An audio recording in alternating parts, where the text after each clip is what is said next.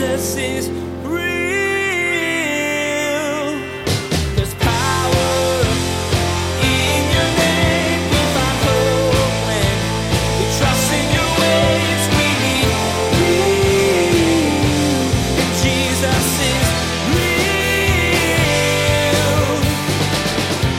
Jesus did say that a house divided against itself, what? Cannot stand. So I believe that God wants to teach us how to be unified as the people of God from different age groups and backgrounds, different ethnicities, all put together as one in Christ. And then from understanding unity, a lack of divisiveness within the people. You see it everywhere. You look, people at odds with each other over all kinds of issues.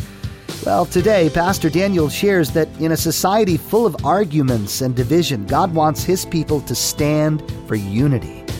As you study Paul's final thoughts to the church in Rome, you'll learn that he wants them to be unified with one another. Pastor Daniel encourages followers of God to grow in unity with one another and let that peace flow outward into the world. Now, here's Pastor Daniel in Romans chapter 16 as he begins his message, Final Thoughts.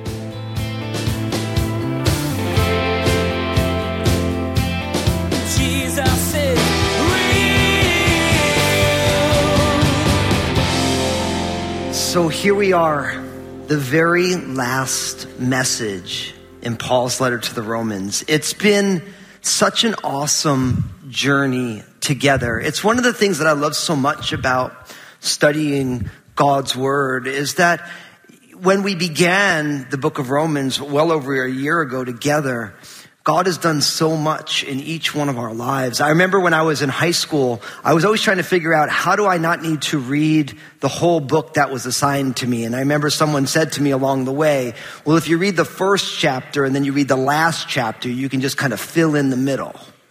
Now that may have been true when I was in high school, but that's not good advice for the Word of God.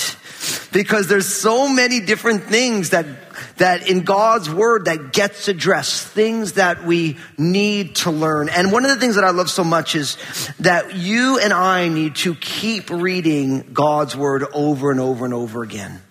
Like as we finish the book of Romans, I do not want one of you to think, well, I've already studied Romans. I understand it.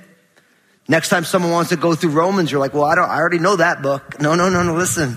God's word is living and it's powerful.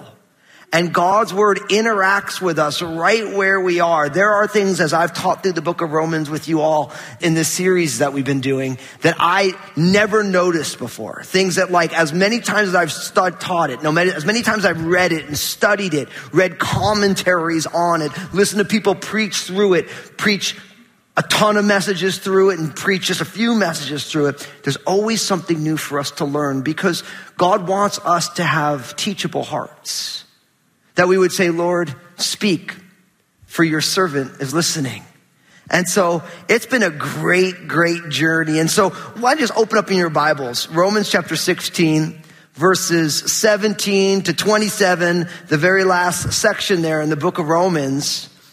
One of the things that I hadn't noticed, of course, is what we talked about in Romans 16, 16, where the apostle Paul said that we should greet one another with a holy kiss. And I made the joke that y'all need to pucker up. And I told you that there's in, in five different places in the New Testament, it says that we should greet one another with a holy kiss. Now I'll be honest, since I taught that, I've gotten way more kisses here at Crossroads than I had in like the years previous. But, but don't miss, it's greet one another with a holy kiss. Okay, so there's difference between a holy kiss and someone just being sleazy. You know what I mean? But the idea is, is in, in that Mediterranean culture, it's an, it's an affectionate thing. And God wants the people of God to be warm and affectionate to one another. You know, and, and it was such, a, I never realized that it was five other places in the scripture, but now, you know, when you guys are kissing on me and I'm kissing on you in the name of Jesus, it's all good. But, but what's, what we're at now is the apostle Paul, he's such a preacher because he already said hi to everybody. He said, greet one another with a holy kiss. He said, the churches of Christ greet you. And then he still got a little bit more to say. Right? It's classic. You know, I remember as studying public speaking and someone said, when you say in conclusion, that is not like the first of five in conclusions. That when you say in conclusion, you have to conclude. Right? But the apostle Paul never read that book because the spirit of God was inspiring him. So there's a few more things that Paul wants to share with the church in Rome that he wants to share with you and I. So look at what it says. Verse 17 of Romans 16. It says, Now I urge you, brethren, note those who cause divisions and offenses contrary to the doctrine which you learned and avoid them. For those who are such do not serve our Lord Jesus Christ, but their own belly. And by smooth words and flattering speech deceive the hearts of the simple. For your obedience has become known to all. Therefore, I am glad on your behalf, but I want you to be wise in what is good and simple concerning evil. And the God of peace will crush Satan under your feet shortly. The grace of our Lord Jesus Christ be with you. Amen. Now, in the first of the final thoughts, Paul gives a very important uh, exhortation. And if I were to put it into a principle for us, it's simply this. Brothers and sisters, don't be divisive.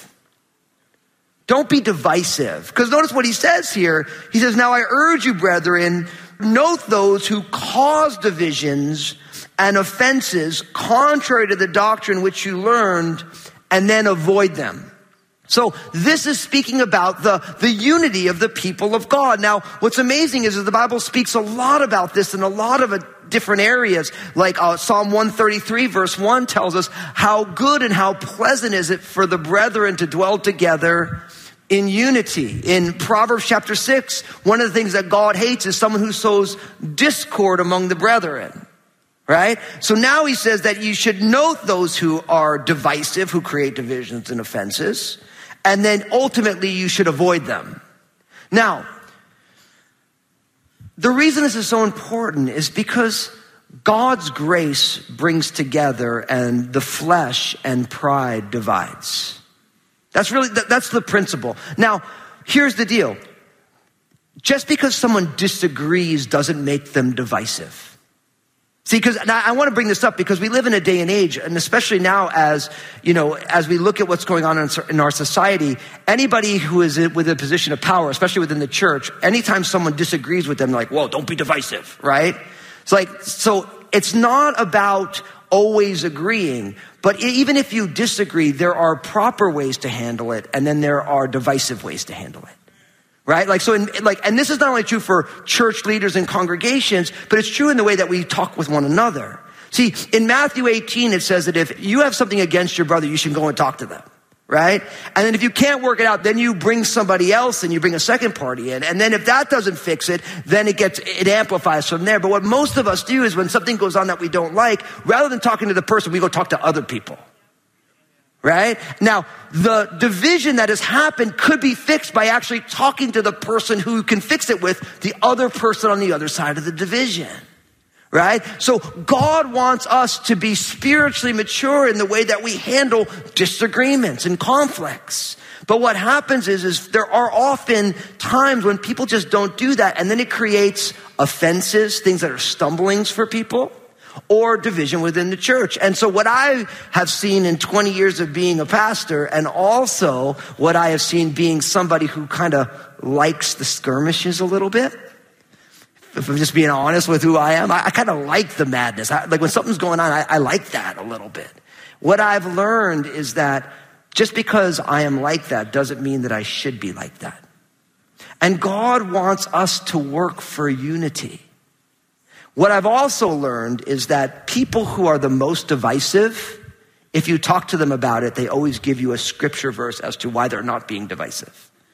And it's never, God hates the one who sows discord among the brethren. It's never how pleasant and good it is for the brethren to dwell in unity. And it's never make note of those who cause divisions and offenses and avoid them. Okay? So God wants us not only not to be divisive, but I would say in, to state it positively, God wants all of us to work for the unity of the people of God. And not unity at all costs. Notice, it's unity within the doctrine which we have learned, within the biblical doctrine. But God wants us not to become like the world in which we live where you realize anybody think the world in which we live today is unified in any way no right it's like there's actually no such concept today Why? Because there's no understanding of grace in our culture today. It's a lot of flesh. It's a lot of self centeredness. It's a lot of groping for power, right? But the thing is, is that might be the way our world is, but guess what? We are called to be a subversive group within this world. Now, Paul is talking specifically to the church, but I think that as citizens of not only heaven, but of citizens of this world, our seeking for unity within the church would also push us to seek unity within the world in which we live in. My greatest fear is the fact that our culture is beginning to fall in on itself. You know, and I read a great quote. It was about marriage, but I realized that this is about every relationship. It said, in a marriage, the key to a good marriage is acknowledging that you're the most selfish person in that relationship. Think about that for a second. Because most people, when their marriages are struggling, they say, My spouse is the most selfish person in this relationship. But when you come and say, I'm the most selfish person in the relationship. Now, what's amazing is that you take that out of marriage, you put that in interpersonal conflict. If in the next time you have an interpersonal conflict, you go in and say, I am actually the biggest problem in this relationship right now. When you enlarge that into the life of the church or to the life of our culture, we live in a day and age where people say, oh, the reason our country is so messed up is because of the party that we don't vote for. What if we said, we are the biggest problem? See, it changes the entire dynamics of the way we look at things. Because now we don't see, um, blaming somebody else for the divisions. Now we're saying, what is my part in the divisions and how do I fix that? And Jesus did say that a house divided against itself, what? Cannot stand. So I believe that God wants to teach us how to be unified as the people of God from different age groups and backgrounds, different ethnicities, all put together as one in Christ. And then from understanding unity, a lack of divisiveness within the people of God, then it moves outward. It says this in Titus chapter 3, verses 9 to 11. It says, but avoid foolish disputes, genealogies, contentions, and strivings about the law, for they are unprofitable and useless.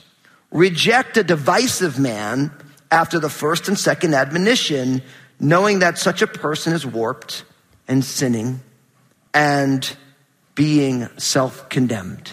Wow. Now, I just want to say this here at Crossroads, we don't have that going on, you know, and so it's a, it's a testimony to your maturity. Not that there's not everybody agrees with everything, but there are ways that we address our grievances. And there are ways that when we don't address our grievances in a biblical way, then it creates conflict and divisions. And I'm grateful that we don't have that. But what's funny is, is I was thinking about this because, you know, as a, a family with three kids in it, me and Lynn have learned that the single worst question we should ask is, where does everybody want to eat for dinner?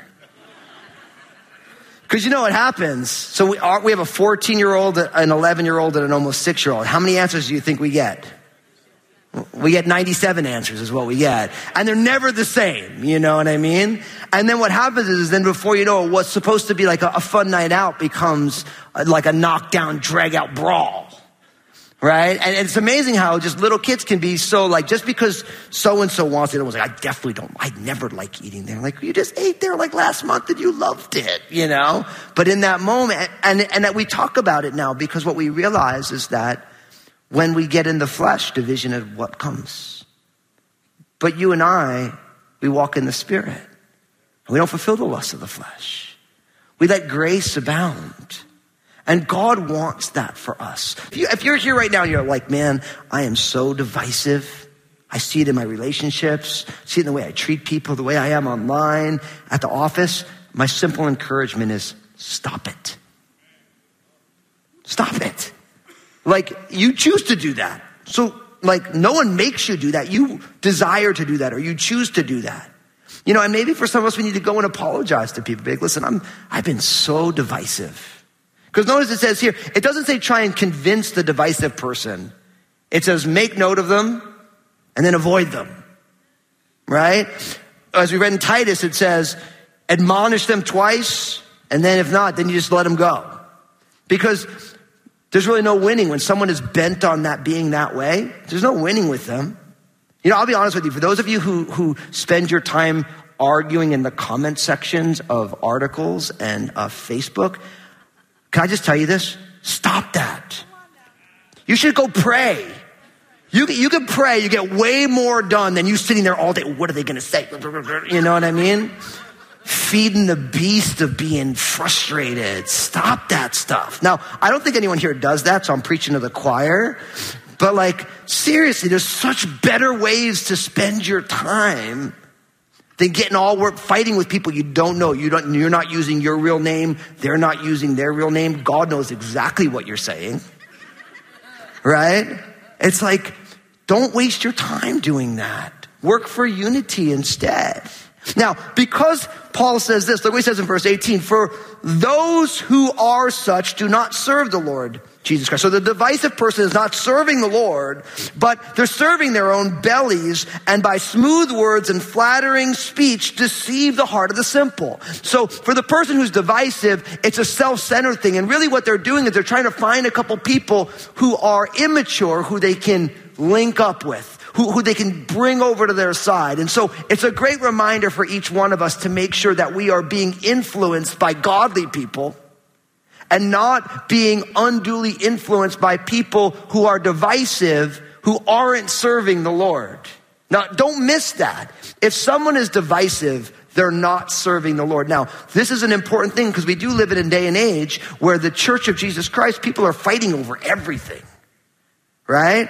And what I realize is that when people are fighting in the name of Jesus, I, re- I say like, so are these fights about Jesus? Or is this about people trying to hunker down on their position? And I think it gets exacerbated by the fact that we live in a connected world. Right? Like where, where somebody who you've never met, now you feel like you have a, something to say about what they're doing, even though you've never met them, you don't go to church together, none of that stuff. But what I would tell you is what the decision that we've made as a church is the most important battle to fight is to populate heaven. And all the energy we spend bickering with other believers takes energy from our desire to join Jesus in populating heaven. So that's why, so every once in a while someone says, well, you need to comment on that thing. I'm like, no, I don't. There's enough people commenting on it. My only desire is to see people meet Jesus. That's our only desire here as a church. See people walk, and if you take your energy and put it to those other things, that's just energy that you're using. You're, you're investing our energy in things that are temporal. Because think about the things we argued about 10 years ago. Does anybody remember what you argued about 10 years ago? You, nobody does. See that? So we want to make sure we invest our energies in the right places. Now, notice it says, verse 19, for your obedience has been known to all.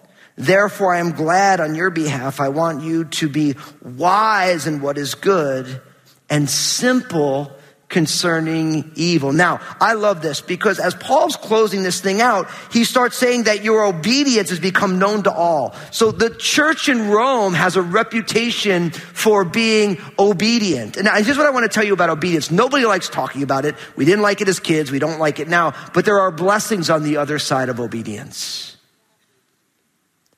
When we choose to obey what God asks of us, there is a blessing that comes on the other side of it. So really what you learn, and Paul's going to talk about obedience a little bit later in this passage, is that the life that God has for us actually exists on the other side of Him inviting us to do something that we wouldn't do normally right? So you see what the word of God says. You say, okay, I'm, I don't want to do it, but I'm going to obey it. And then when you take that step, then you realize something amazing is on the other side of it. But for most of us, we don't realize the blessing that comes with obedience because we never took the step of obedience in the first place. And what I want to encourage you is that in your life, in, in where you live, what is the thing that God is asking you to obey right now? That one thing in, in your life where you've been reading the scriptures, you've been thinking about it, and you're like, I know I need to do this, I just haven't done it yet. I want to encourage you to take the step of faith and be obedient to God's word. Because what you'll find is that when you do it and you take that step, at some point you realize, I'm so happy I did that. It's like when you read that Jesus says that you're more blessed to give than receive. And we live in a culture that says you'll only be happy if you receive. And if you don't believe that to be true, spend a time with any little kid about 10 minutes after they're done opening their Christmas presents. Because they just received a whole lot. And are they happy? Maybe not. They wish there was more presents. Uh, all this stuff goes on. And then you step out, you serve the Lord, and then you're like, wow, Jesus isn't lying. I'm more blessed to be self giving than to want everything to serve me, right? So many people could tell the story of with financial generosity. You read in the scriptures that you should give. And say, I can't give, I can't afford it. And then you take the step and you start to give and you realize, actually, I can't afford not to give because I have no doubts about my finances because my finances are in the hand of the Lord. Oh, and it feels great to not live my whole life focused on my kingdom. There's all these areas. And so the church in Rome was known for its obedience. How beautiful. He's saying, I want you to be wise in what's good. I want you to have wisdom what's good, and I want you to be simple. I want you to be innocent in concerning the things of evil. And then he says in verse 20, and the God of peace will crush Satan under your feet shortly. The grace of our Lord Jesus Christ will be with you. Amen. See, Paul just starts to begin to say a benediction. That because you're focusing and being wise in what is good, because you're being innocent, childlike in what is evil, let's make sure we remember who the author of peace and good is and who the author of evil is. And it's a great reminder that ultimately, God is victorious. This, of course, reminds us of Genesis 3, verse 15. And I will put enmity between you and the woman, and between your seed and her seed. He shall bruise your head, and you shall bruise his heel. These words spoken to Eve after she had eaten of the tree of the knowledge of good and evil speaks of the ultimate defeat of good over evil. Now, you realize that defeat happened in totality at the cross, but its full, its fulfillment or its inauguration in totality happens in the soon return of Jesus. So it's already and it's not yet. That's what the Bible teaches. But ultimately, when you look at the world and you see all the evil, you have to remember that God has already conquered evil through Jesus' death and resurrection. And when Jesus returns, all things will be made right. And because of that, you and I are people of hope. We live our lives with hope. Because no matter how bad it looks, we realize that God has already done the work. Jesus is real. Pastor Daniel wrapped up today's message talking about obedience. You were reminded that God wants you to experience a life full of His joy and presence, but that life is found on the other side of what you wouldn't normally do. Pastor Daniel challenged you to consider what one thing God is asking you to obey. He encouraged you to take a step of faith and agree with God's Word. You'll be blessed when you do. Hey, everybody, this is Pastor Daniel Fusco from Jesus is Real Radio. I'm so excited about what Jesus is doing through this ministry to change lives and restore his people. Would you consider partnering with us as we continue to share the message of Jesus here on Jesus is Real Radio?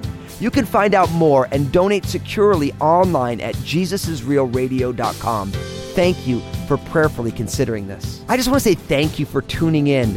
I'm so stoked you're a listener of Jesus is Real Radio, and I know Jesus has amazing plans for you. I'd love to hear the story of how God's working in your life. Give us a call here at Jesus is Real Radio at 360 256 4655 or email me at real at danielfusco.com. Make sure to tune in again as Pastor Daniel will explain that you need people in your life, a tribe to share your life with. You'll learn that God designed you to be in relationships with other people. You need people to know what's going on in your life so they can help you walk through everything that comes your way. You'll find wisdom, encouragement, challenge, and blessing in the midst of your tribe of people. There's more to come from Pastor Daniel's series called Amplify. Please glance at the clock right now and make plans to join us again for another edition of Jesus is Real Radio.